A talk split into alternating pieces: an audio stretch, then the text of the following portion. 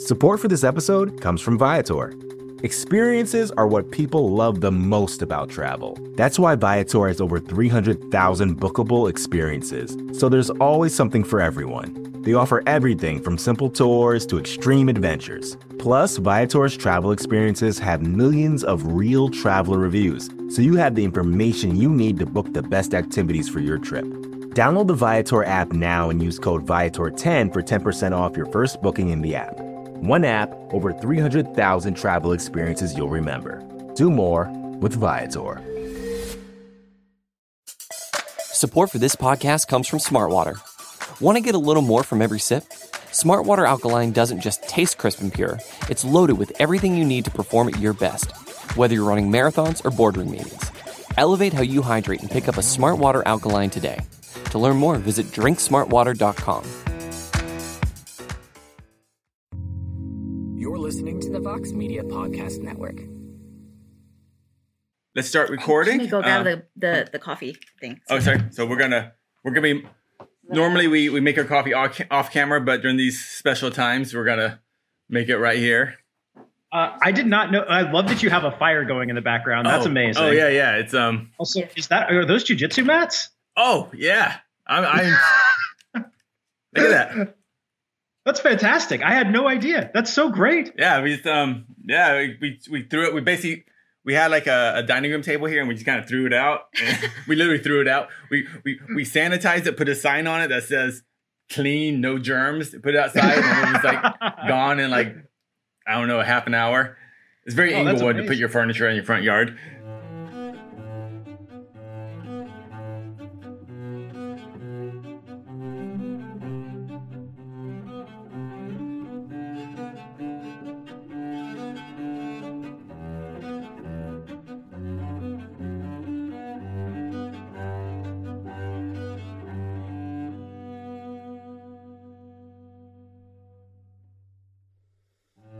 Are drinking here. Oh. Uh, that Arctos blend. It was a gift from a viewer who mailed it to us. Uh, Twitter username Steve Midwood. Not his real name. This Um, is a dark chocolate red berry toffee molasses full body and mild acidity flavor. Sexy. And we are using a Hario V60 pour over. So you're not a coffee drinker. Uh, I Patrick. am. I am not a coffee drinker. I have about one cup of coffee a year, and that's probably about enough for me. Uh, right now, I'm drinking the uh, Diet Mountain Dew knockoff flavor of SodaStream. Um, this is this is my third one of these today because my children woke up very early this morning. So um, this is my attempt to keep myself awake. But now that you describe like the acidity and the flavors and that stuff, maybe I got to switch to coffee. Is this the time? Uh, it might be, but also right now is when it's the most difficult to, to get coffee. I feel like, Mm. Get, you get the good stuff. yeah, like um, that we were already having. We there was already kind of a worldwide coffee shortage in general, and this is definitely not helping. Yeah. Oh, yeah. No, like giant pandemic everywhere is not helping coffee supply chains. Yeah, Ooh, Mr. Smarty Pants, big bold, bold statement there. yeah. Yeah. No, you, you definitely need to have a PhD to figure out that uh, to figure that out. That's So, uh, okay, so adding a little more water to it now. you can keep talking. All right. Um, I was gonna go get the cap for my coffee maker. All right, go do that. Yeah. so, um, Patrick, what what did we meet? I feel like the, the, did we meet? Did we meet? Did we meet for the first time at a Pro Wrestling Guerrilla show? I think in person Like- that's when we met. Yeah, Yeah. So that would have been like two and a half, three years ago, maybe. yeah. So But we had, but we had like known each other. No, it would have been, uh, it would have been before that. It would have been at, uh, at a like a media lunch. yeah, that was it. Yeah, Yeah, I think uh, the, what's what's the place downtown Uh, that the UFC likes to use? it was that either Hinoki and the Bird. That, that's Mhm. the one with the big green backdrop of all the plants and um, the palms. I think it was the Palms. I think The that's where I met yeah. you guys.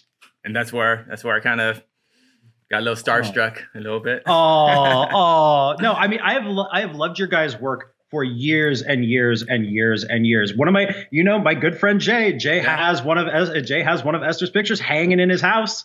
Like, no, I mean, I've been an admirer of your guys' work for years. Like the the video and the and the photos that you guys do is part of what got me into MMA in the first place. Really? Uh, it's it's a yeah, man. absolutely. Wow.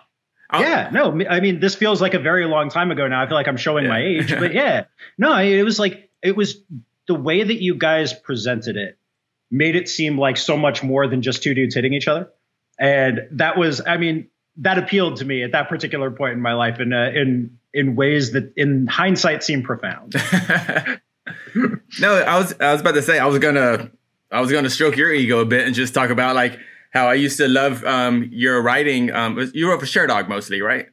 I wrote for Sherdog, then I wrote for Bleacher Report. Um, I wrote some for the Washington Post, and then I finished my MMA writing career writing for Deadspin. Oh yeah, okay. So, but I remember writing, uh, reading your, uh, I think your fight analysis and your breakdowns, and I just, yeah, I just, I was like, ah, this is more than just two dudes. Like, oh, I'm gonna fuck you up more than you're gonna fuck me up, you know. So, there's it turns out that there's some technique to it. Who knew? Who knew, man? And sometimes you have to train.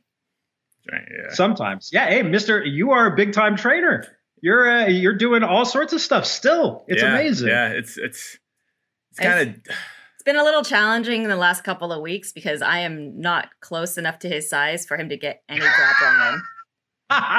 but you you've been working the pads. You've been you've been yeah. Well, I we uh, we try. we've got we've got a bag in the garage. He's been hitting the bag, uh, and I've been trying to hit pads with him. yeah. It's a, Yeah. I, I just like I just give her the Thai pads. I was like, this is just hold him up. This is a workout. Just just I, hold him up. yeah, I try. I tried holding pads, and you know he has to kick real light, Real light, yeah. otherwise I fall backwards. And I tell her, you know what? You're gonna hit your face one time, but you're only gonna do it once, and you're gonna learn your lesson.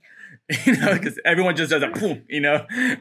yeah. Oh God, I think I, I knocked out a contact lens the very first Yeah. time that I was holding pads for somebody, and the and it pops right back. I'm like, oh God, okay, now I can't see anything now. So like, and there's nothing more disgusting than knocking out like a soft contact lens on the mats at a gym. That's literally the grossest thing that could ever happen. Ew. Yeah, and then everyone's just like, you just like for some reason in the gym, you just like you just whatever hy- hygienes protocols you have, like whatever, you just spit on it, like, all right, let's go.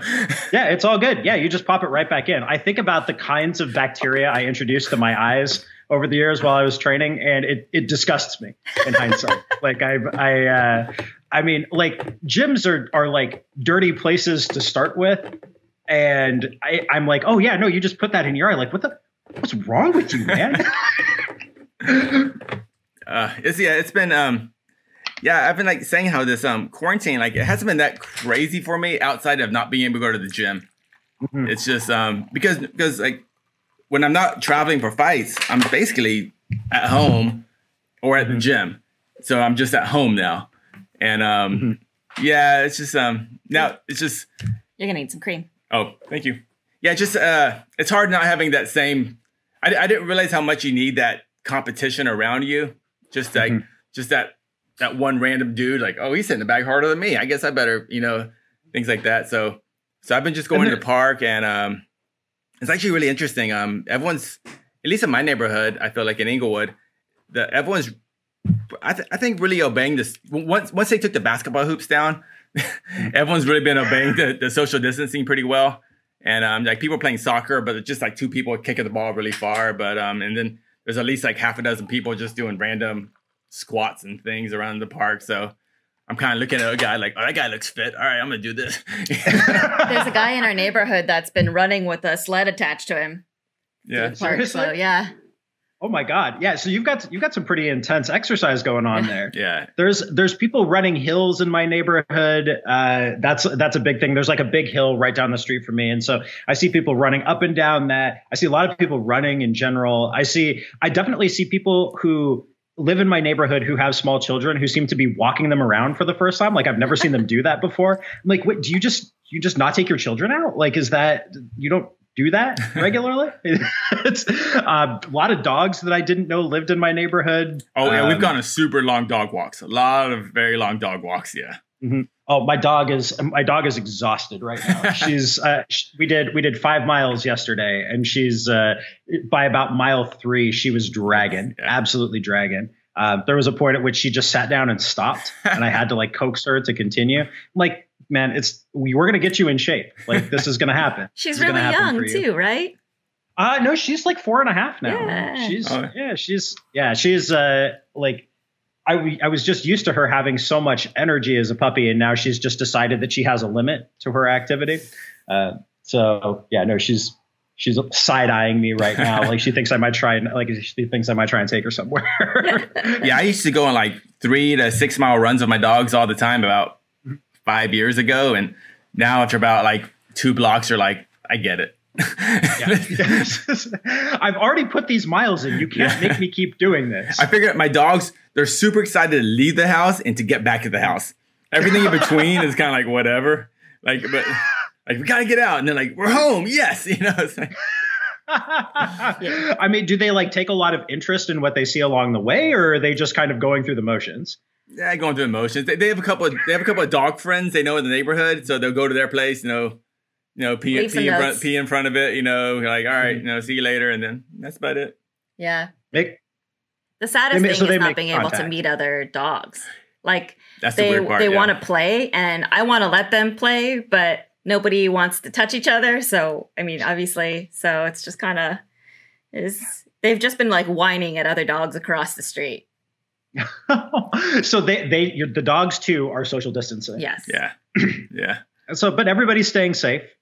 Yeah. no, no dogs with the coronavirus. No, not that, not that we know. Not that we know. Yeah.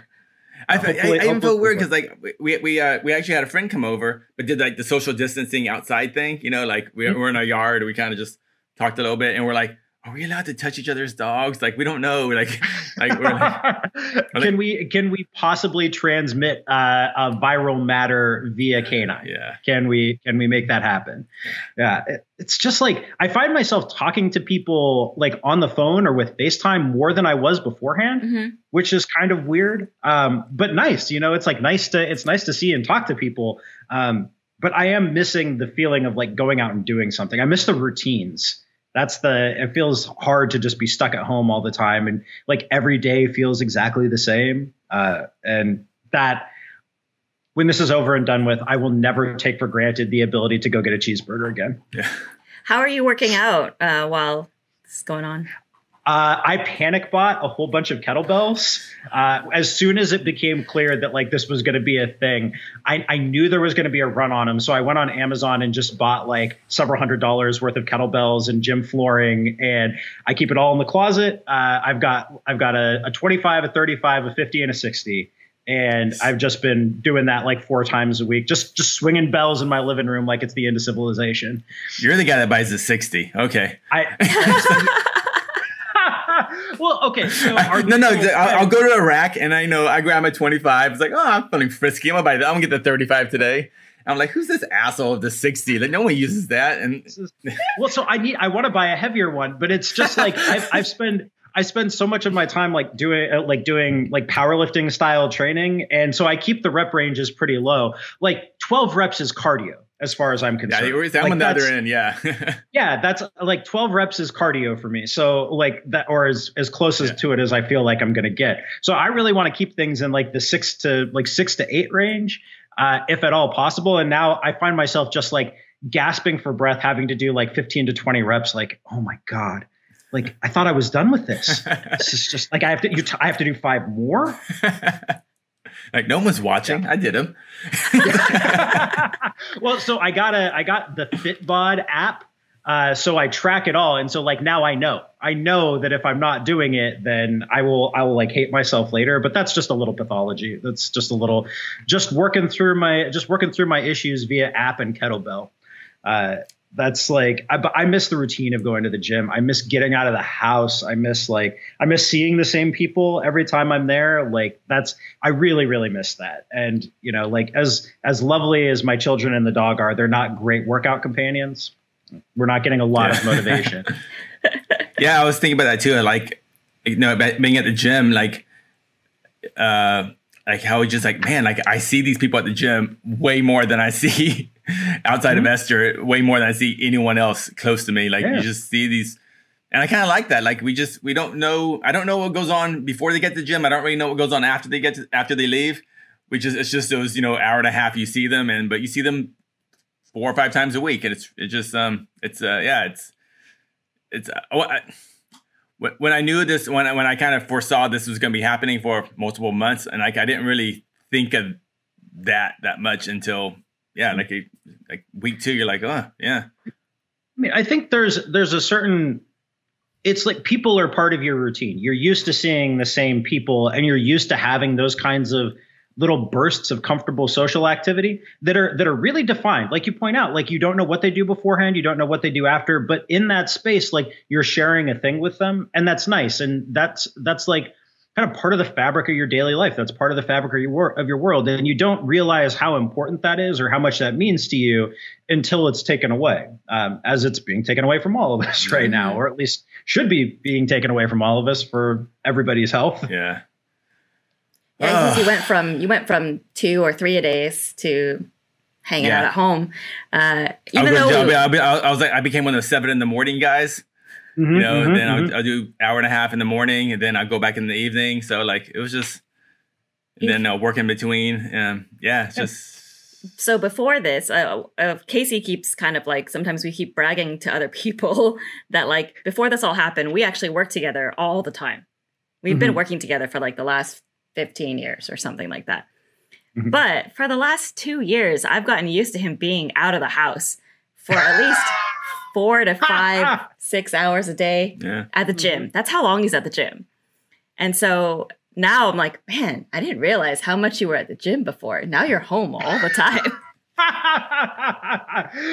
yeah, I feel like uh, I think that's true of a lot of relationships right now. Is that people are like, you know, you're used to being with your partner in kind of like it, like you're used to the routines and you're used to having the kind of set uh, times okay this is when we see each other these are the interactions that we have and you're just kind of used to that. And now it's like around each other all the time. Like this was i mean I, I talked to when my dad fully retired and stopped working my mom has worked from home forever. My dad finds reasons to be out of the house like 12 times a day.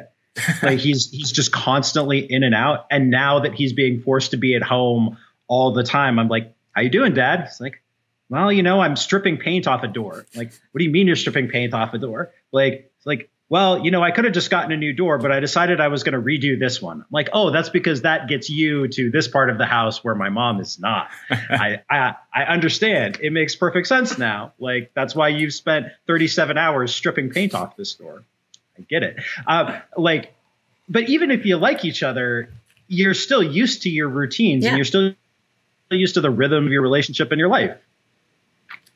Yeah, and like yeah, it's just it's weird. I think and like every time we get like in a little bit of a tiff, and I can I just kind of go, "There's nowhere to go." Shit. and then I have to go. You're correct. it's it's forcing you to work on problem solving skills. Like there's because there's no escape. Yes.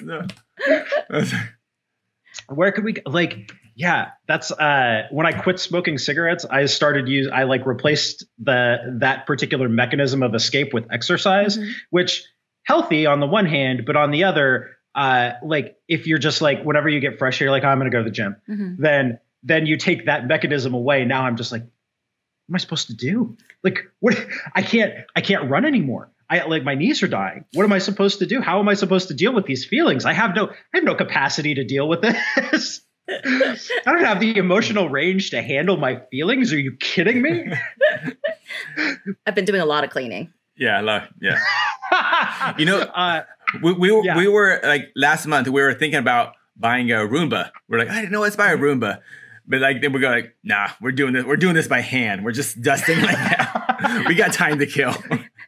Yeah, that's true. I mean, there's so much like simultaneously, I feel like I have all the time in the world and I have no time because I'm like trying to sneak in 30 minutes of work here and 20 minutes of work there. And it's like, my my son is demanding an apple, like he's like holding me hostage, like he's a little, oh, like he's a three and a half year old jihadi, and I'm like, and so I'm like trying to sneak in work here and there, but also at the same time, every day is so long. Like every day stretches on into eternity. So, like, the weeks are passing very quickly, but this is day 20, and I know that this is day 20 because I'm counting. Mm-hmm. uh, yeah, the uh, you're not the only one who's dealing by cleaning. Um, I think uh, my wife has has been organizing a lot. So she bought like a, a, series of metal racks that we're putting up in the closet, Ooh. and she's like organizing the closets. And um, I she I could sense that she was jonesing for something, so I think she's going to help me organize all of my hundreds of books. So we're we're trying to find ways. We all we're all coping in different ways, and I think that's uh, I think that's how she's doing it. I respect it. I respect it. Like at least that that's infinitely more productive than any coping mechanism I have. so I do actually have a question about since you are uh, a historian. I had a question about so in previous like uh, periods of uh, mass death and disease and stuff like that. What did people do? Were they told to stay at home? Were they did? Okay. Um, that's a okay. So that's a really good question, and it varies. Um, it, during the during the 1918 flu pandemic, the Spanish flu, um, they since at that point they had germ theory, they were aware that diseases were the diseases were microbes and they could spread from person to person. So that's the best analog for our current situation. That's the best kind of parallel we have. And they did a lot of social distancing and the same kinds of stuff we're doing now. Shut down public gatherings, stay away from each other, um, and the places that did that sooner and more extensively were the ones where fewer people died. They're also the ones where the economy bounced back faster. There's pretty good data to suggest that the more the places that did that more extensively, that had less kind of public health related disruption, were the ones that got back back to normal or something approaching normal afterward. Um, prior to that, prior to germ theory, even if they didn't understand the mechanisms that spread disease. If they weren't they weren't aware of microbes, they weren't aware of how that worked. Um, they did still have concepts of quarantine. So quarantine was the way that you would deal with it. Like you know that people are getting sick in this place. Don't let people go from the place where people are sick to the place where they're not. Um, and there were varying degrees of effectiveness for that. It, I mean, some diseases much better stopped by quarantine than others. Uh, so like that's partially why the Black Death, the, the bubonic plague was so bad was because it wasn't spread person to person. It was spread by the fleas that lived on rats or other small rodents. Uh, and so unless you shut everything down, at that you're, you you're still creating vectors for that particular disease to spread. But yeah, so they would they would quarantine in the recent past a lot of social distancing. I mean, basically the same kinds of measures that we're using now um, have been pioneered in the past. That's how we know that something like social distancing works, is because we we have seen the we've seen the evidence uh, for it.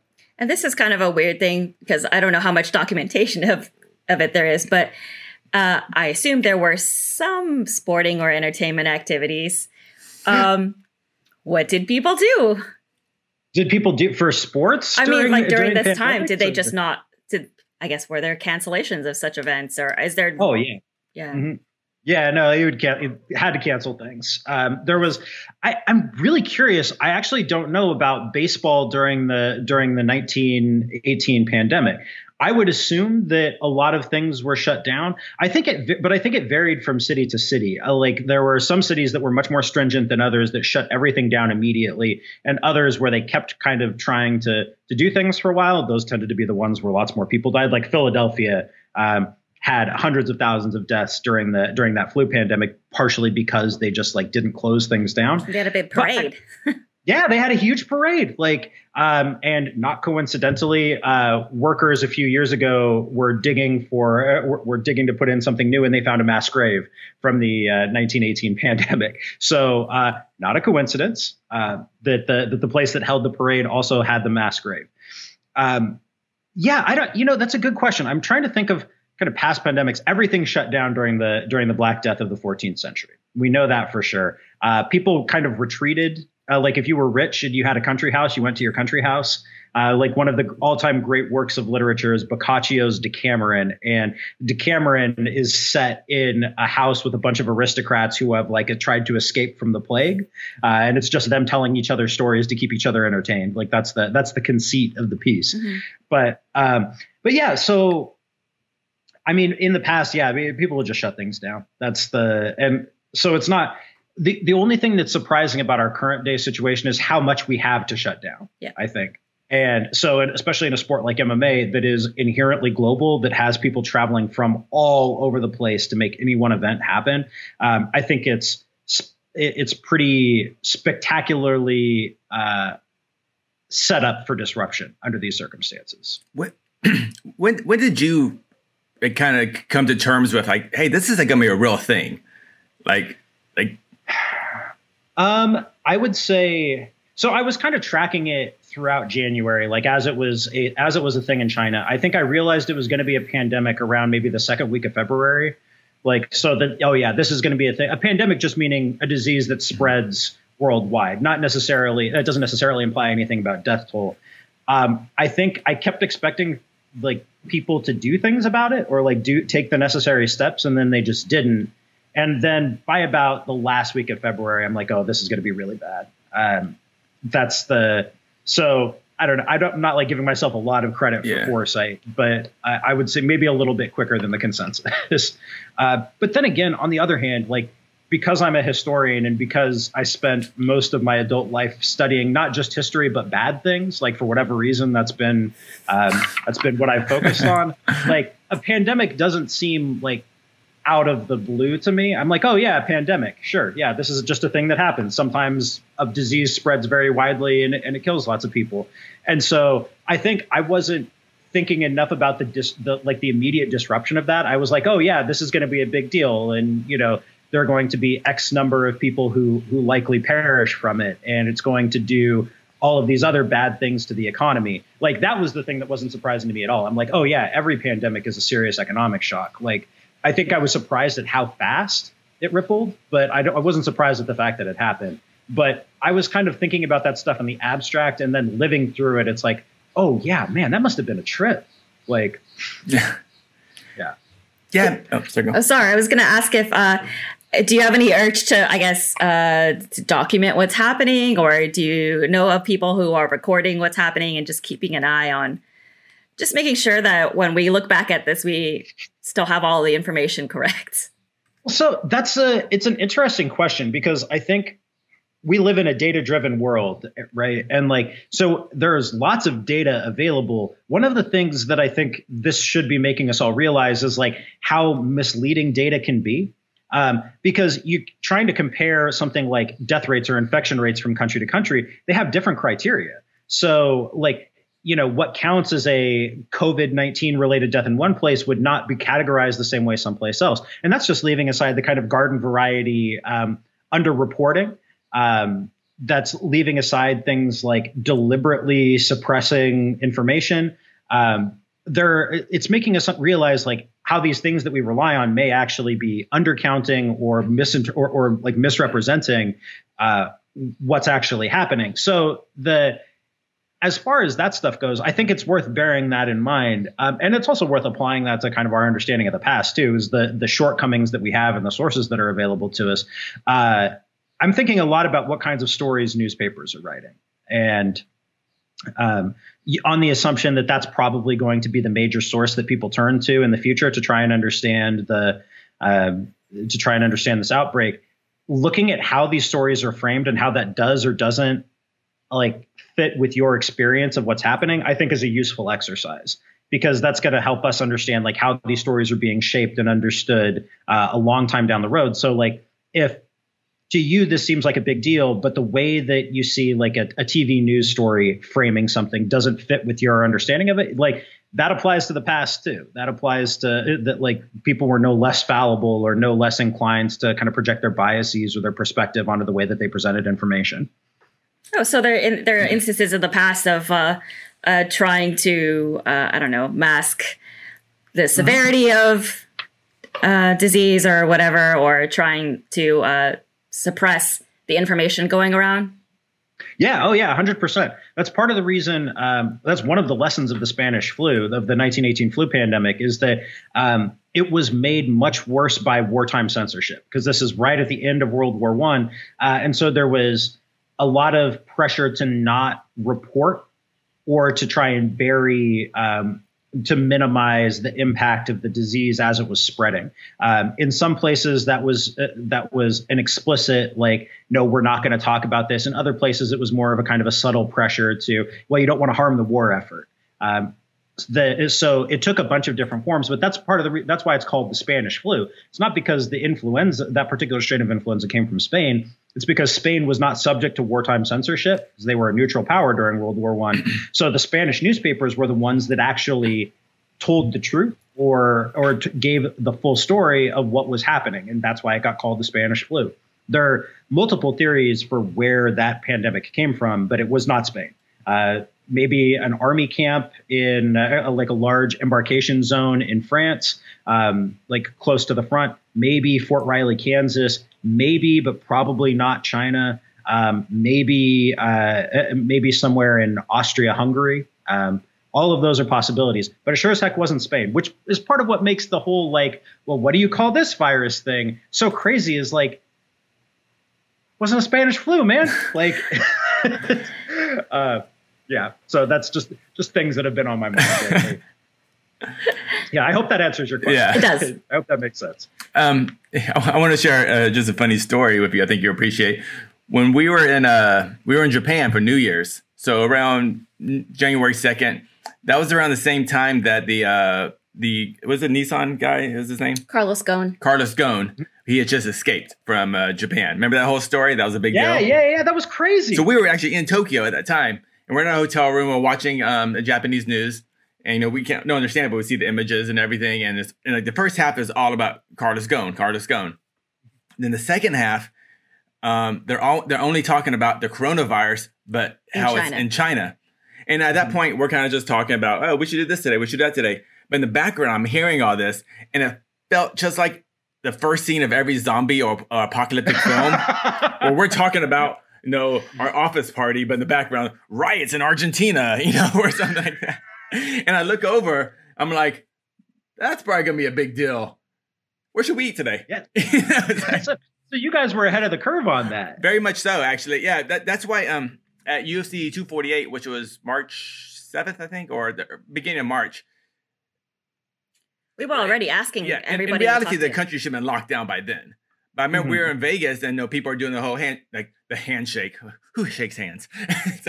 and People we're like, were making fun of yeah, us people were making fun of us. They, they thought like, oh, you're being. You're, I was like, I was like, I don't know, dude. Like that's you know, that's and like at that point, people were like, I guess we should wash our hands more. But no one was taking it seriously. And I remember being at the Apex Center where they had a media day, and I was telling the UFC PR, I was like, you know, you guys are gonna have 249 in that room right there. That's where they do the contender series.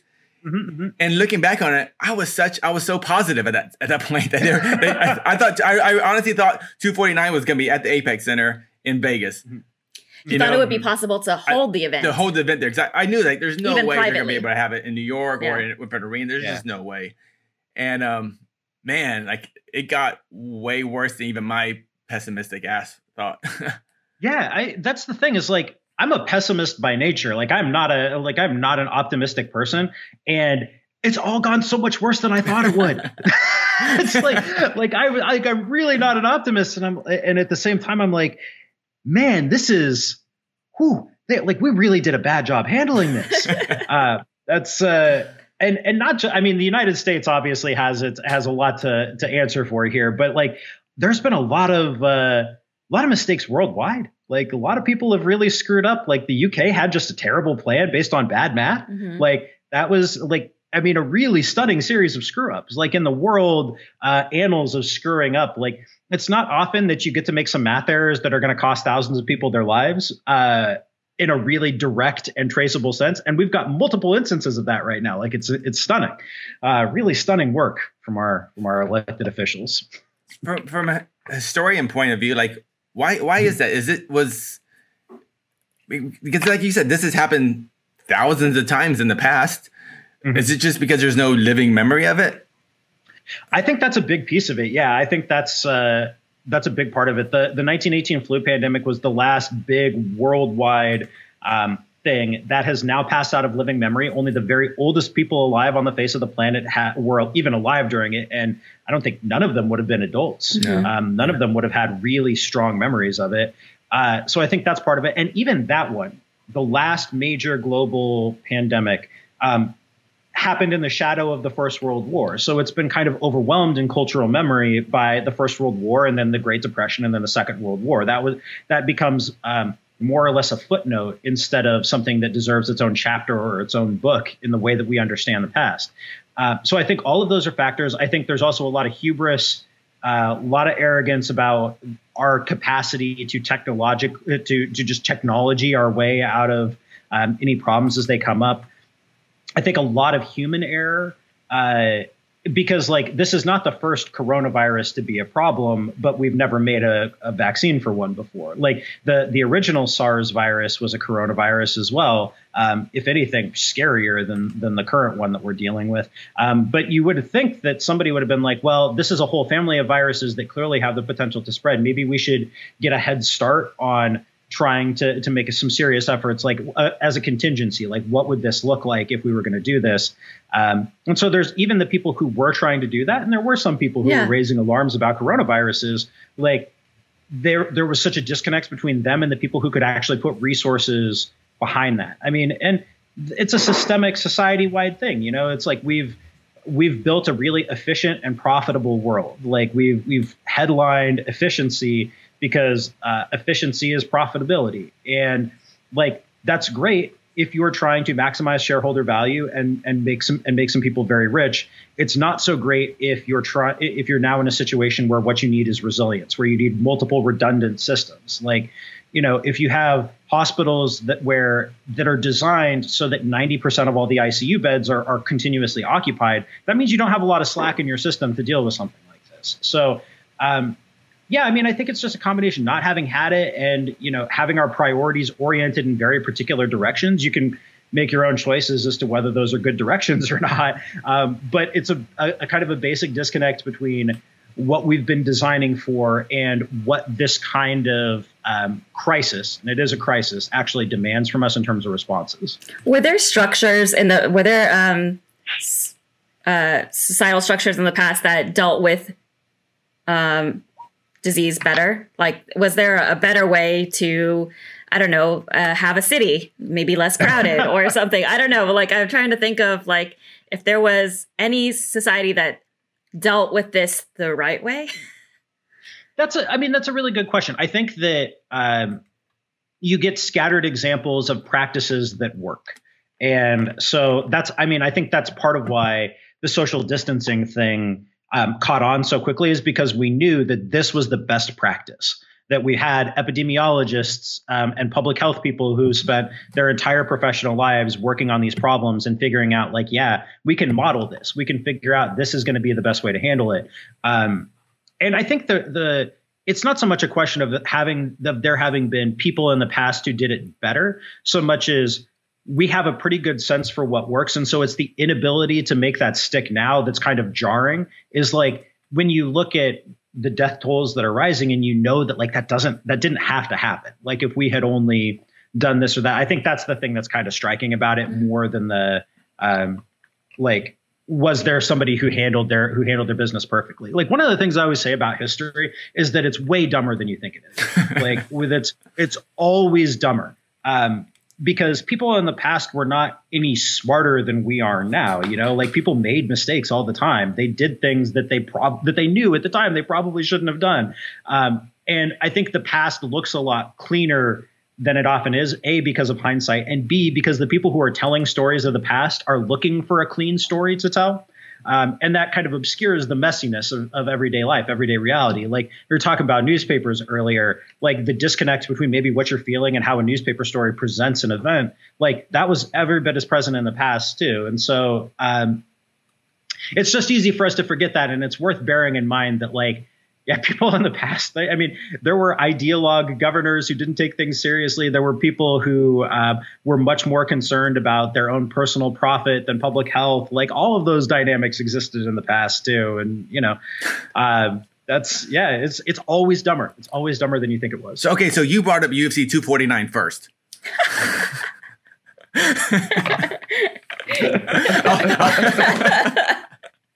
That's a that is a great segue. A great segue.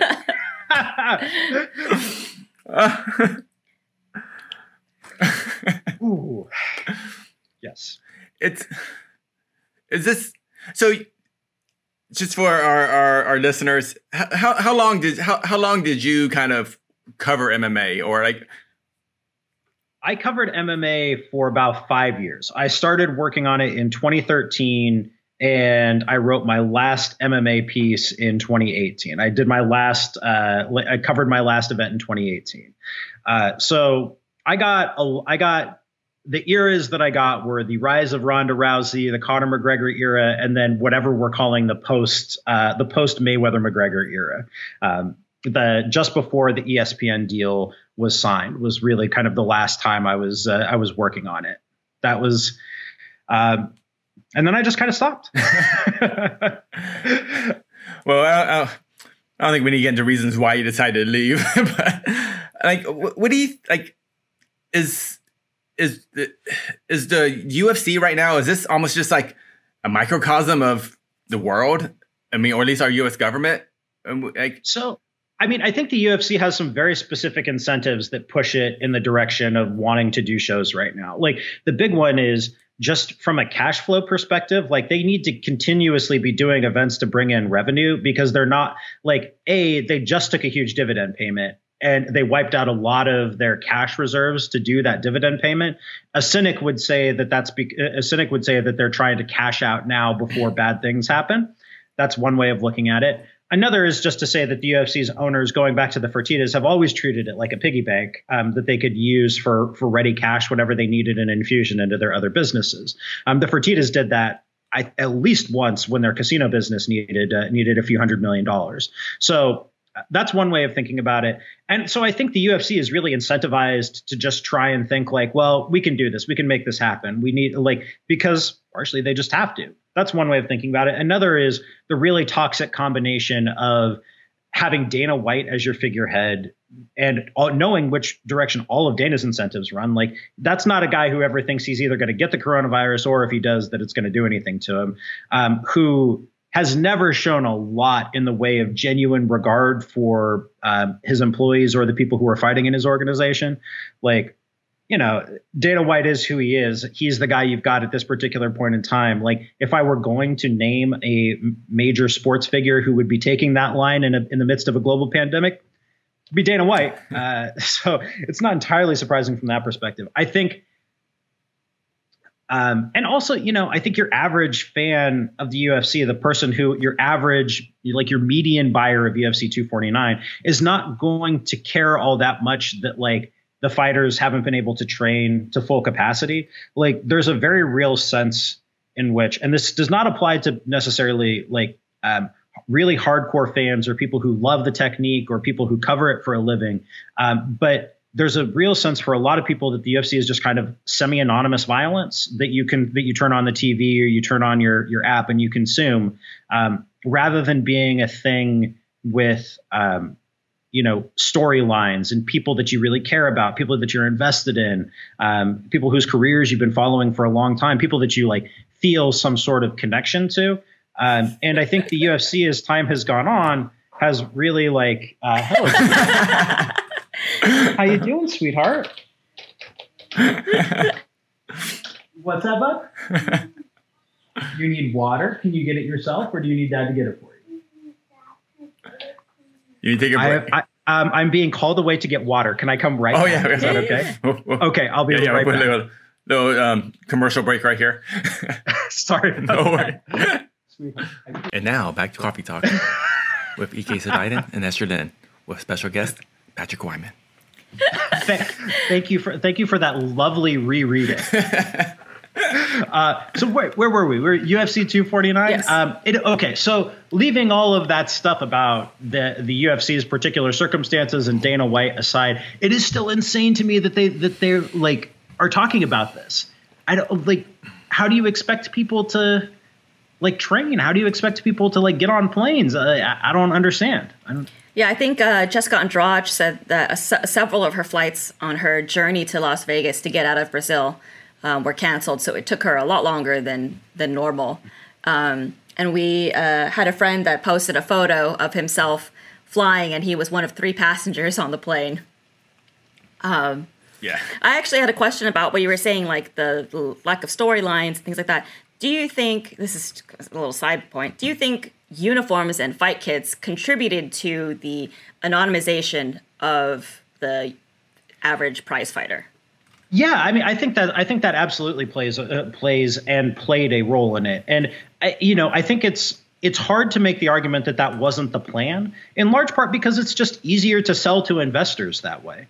Um, it's easier to sell to the people who eventually bought the UFC is like here's your package of things. You have you have the apparel deal. You have the uh, you have this many shows run this often um, with this kind of expected revenue. Like investors like stability, they like the gar- they like the guaranteed revenues, and that's what the UFC offered. And if the price of uh, if the price of that was anonymization, um, you know, UFC on ESPN 77, um, or you know, this UFC 240, uh, like UFC 249 with no more titles for pay per views, like if that was the price of stability, then it was worth giving up the individuality of it.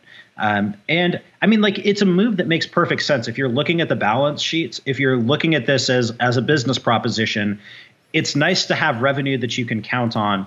But at the same time, at least you know, at least for me, it, it took away a lot of what I really enjoyed about the sport.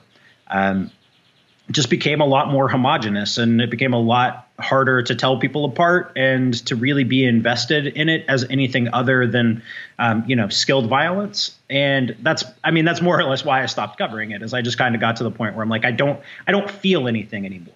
Um, like it didn't it stopped making me feel things. And um, you know even if you can still engage with it as an intellectual exercise um, i just think like it was not that much fun for me at that point and um, I know I don't know if I'm the only person who feels that way. I don't know if like other fans felt that way as well. I just think like it's it's a different thing mm-hmm. than it was when I started watching. Um, and you know things change. That's it, it is what it is. Like there's no point in in being like nostalgic for it, but uh, it's it's worth noting that the change did in fact happen. Going back through your your history logs, what was the general morale of the people in the pandemic because one of the things I keep going back to with fans is like, okay, run 249 in Florida or whatever, you know, just say it happens. But in two weeks, uh, I'm sure you agree, but this country is going to be a different place in two weeks. Mm-hmm. Especially since uh, that's yeah. the apex. Well, the apex is going to be the country, but yeah, yeah, But, but different. I mean, we're going to know, what we're going to, we, we're, we're going to know it's going to be bad in two weeks and and and by two and a half weeks, in the eight right when the 18th rolls around, like, do you feel? I mean, from just from looking in the past, like the country is like, oh, this is what we need. We need to pay seventy dollars to watch, you no, know, a short notice title fight. yeah, I mean, I, mean I, I, just find that weird, and like, and this is what I do for a living. This is what pays my bills, and yeah, I'm like. Uh, yeah, Casey's an MMA fanatic. Uh, before this, every and even still now, every day we'd start our day reading the news, seeing what was going on in MMA. We were even if we weren't working, we were you know mm-hmm. keeping up keeping every up, yeah. single day. Yeah, so it just yeah.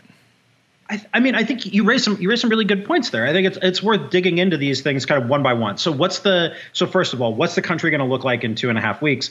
A lot more people are going to be dead, and a lot more people are going to be sick. Um, that's, I mean, I think that's point number one. There's no scenario that we're looking at right now where that's not the case.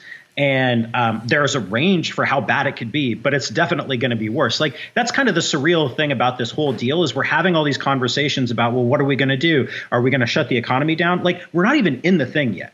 The th- the actual thing has barely started here. You know what I mean? So that's kind of the um, I think it's hard for us to even have the attention span in the year of our Lord 2020 to deal with something that's not like here and then gone the next day. Um, like this is going to be a thing for weeks and weeks and weeks if not months and months and months. So so that's point number one. So yeah, you're right. Things are going to look a lot different in a couple of weeks because that will probably be somewhere much closer to the apex of the epidemic. Um, hopefully closer to the end than the beginning of that apex if we're lucky, but maybe not. Um, so yeah, so are people going to want to pay seventy dollars for a thing in the midst of that?